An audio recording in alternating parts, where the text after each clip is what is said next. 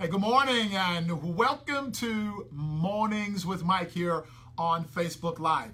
Hey, my name's Mike Jones and I am the president of Discover Leadership Training in Houston, Texas. Uh, what we are specifically focused on through our leadership development programs is to help people come to the understanding, to the awareness, to the awakening that we all occupy the largest room in the house. And that, my friends, is the room for improvement.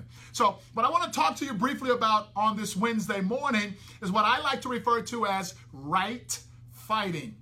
So every last one of us has our own set of beliefs.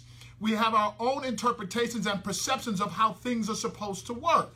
What I want you to be aware of in this present moment is that there are very few facts in this world. However, there are a tremendous amount of interpretations. So, if we want to take a look at what you believe the truth is, you have to be aware that it is all of the things that you have learned from another human being. They have created your personal map or your truth. The awareness that you need to have on this Wednesday morning is that your map is not the whole territory, it is just your map.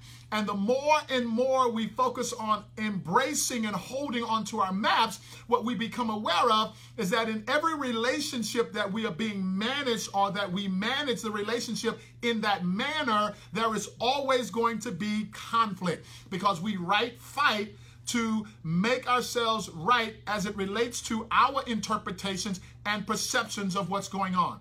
In other words, we treat our interpretations of the facts as if they are the facts, which creates right fighting. Now, this is what I know.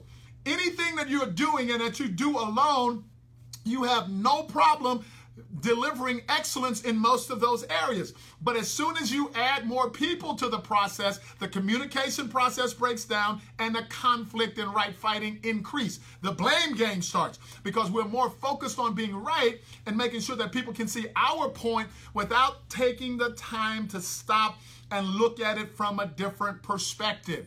Once again, what I'm saying to you is that when we allow ourselves to be aware that our map is not the whole territory, it's just our map.